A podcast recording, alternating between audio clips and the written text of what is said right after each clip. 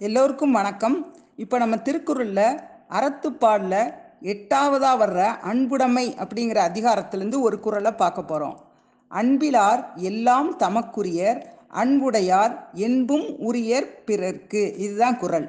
அன்பிலார் அன்பு இல்லாதவங்க. எல்லாம் எல்லா பொருட்களும் தமக்குரியர் தமக்கே என்று வைத்துக்கொள்பவர். அன்புடையார் அன்பு உள்ளத்தில் உள்ளவர்கள். என்பும் எலும்பும் அதாவது தம்முடைய உடம்பும் உரியர் பிறர்க்கு பிறர்க்கு கொடுத்து உதவுவார்கள். அன்பில்லாதவர்கள் எல்லா பொருட்களையும் தமக்கே என்று வைத்துக் கொள்வார்கள். ஆனால் அன்புடையவர்கள் தம் எலும்பையும் பிறர்க்கு கொடுத்து உதவுவார்கள். இதுதான் குரலுடைய அர்த்தம். இது உண்மைதான். இப்போ பாருங்க எத்தனையோ பேர் கண்தாம் தானம் பண்ணுறாங்க ஏன் தங்க உ- உடலையே மருத்துவ மாணவர்களுக்கு தானம் பண்ணுறாங்க அவங்க தான் அன்புடைய அன்புடையார். மற்றும் சிலர் இருக்காங்க. அவங்க எச்சில் கையால் காக்கா கூட ஓட்ட மாட்டாங்க அடிபட்ட காயத்துக்கு சுண்ணாம்பு கூட கொடுக்க மாட்டாங்க அப்படின்னு அவங்கள பற்றி பிறர் சொல்லுவாங்க அவங்க தான் அன்பிலார். இப்போ நம்ம வாழ்க்கையே காட்டில் உள்ள கொடியெல்லாம் எப்படி பின்னி பிணைஞ்சிருக்கோ அது மாதிரி அன்பால் தான் பிணைஞ்சிருக்கு. கடவுள் மேலே கொண்ட அன்பை வந்து பக்தின்னு சொல்கிறோம் குழந்தை மேலே கொண்ட அன்பை வந்து பாசம் சொல்கிறோம் கணவன் மனைவி நே அன்பை வந்து நேசம் சொல்கிறோம் அது மாதிரி எல்லாமே அன்பு தான் நம்ம வாழ்க்கையே அன்பால தான் நிறைஞ்சிருக்கு. நம்ம அன்பைய அன்பை வந்து பெறுவதற்கு மட்டுமே உபயோகப்படுத்துகிறோம் அதாவது மற்றவங்க நம்ம மேலே அன்பு செலுத்தணும்னு நினைக்கிறோம். ஆனால் அதே அன்பை பிறருக்கு கொடுக்க தயங்குறோம். அன்பை வந்து உலகத்தில் எல்லாருக்கும் கொடுத்தா சண்டை சச்சரவு எதுவுமே இருக்காது.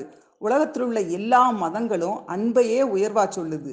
ஒரு தாய் வந் ஒரு குழந்தை வந்து தாய் எப்படிப்பட்ட அழகற்ற குரூபியாக இருந்தாலும் அவளுடைய குரலை கேட்ட உடனே அமைதி அடையிறது. ஏன்? அவளுடைய அன்பு மனத்தினால தான் அன்புனால எதையும் சாதிக்கலாம். இதை ஒரு கதை மூலம் கூட நம்ம நிரூபிக்கலாம். எப்படின்னா பாரத போர் நடந்துகிட்டு நடக்க ஆரம்பிக்க போகுது அப்போ வந்து சகாதேவனும் கிருஷ்ணனும் பேசிக்கிட்டு இருந்தாங்க. சகாதேவன்கிட்ட கிருஷ்ணர் கேட்டாரு இந்த போரை எப்படி நிறுத்துறது? அப்படின்னு கேட்டாரு. அதுக்கு சகாதேவன் சொன்னாரு முதல்ல வந்து அர்ஜுனனை கொல்லணும். ரெண்டாவது திரௌபதியுடைய கூந்தலை களையணும் மூணாவது கிருஷ்ணா உன்னே கட்டி போடணும் அப்படின்னு சொன்னாரு. உடனே கிருஷ்ணர் ஆச்சரியப்பட்டாரு. என்னையவா கட்டி போடுவ? உன்னால அது முடியுமா? அப்படின்னு கேட்டாரு. அதுக்கு சகாதேவன் என்னால முடியும்னு சொன்னாரு. உடனே கிருஷ்ணர் வந்து பதினாறா பதினாறாயிரம் ரூபம் எடுத்து நின்னாரு. எங்க கட்டு பார்ப்போம் அப்படின்னு. சகாதேவன் மனசுல ஒரு நிமிஷம் அன்போட கிருஷ்ணனை தியானிச்சு வேண்டுன உடனே அப்போ அவருக்கு உண்மையான கிருஷ்ணருடைய ரூபம் தெரிஞ்சிச்சு. அதை கட்டி போட்டாராம். அப்படி கடவுளையே அன்பால கட்டி போடலாம்னா நம்ம யாரையுமே அன்பால நம்ம வசப்படுத்தலாம். உலகத்தில் பிறந்த எல்லோருமே அன்போடு வாழணும். அதுதான் உண்மையான வாழ்க்கை. அதுதான் வாழ்க்கையை மேம்படுத்தும். அதனால தான் திருவள்ளுவரும் அன்பிலார் எல்லாம் தமக்குரியர் அன்புடையார் என்பும் உரியர் பிறர்க்கு அப்படின்னு சொல்லியிருக்காரு. சரி நாளைக்கு பார்ப்போம்.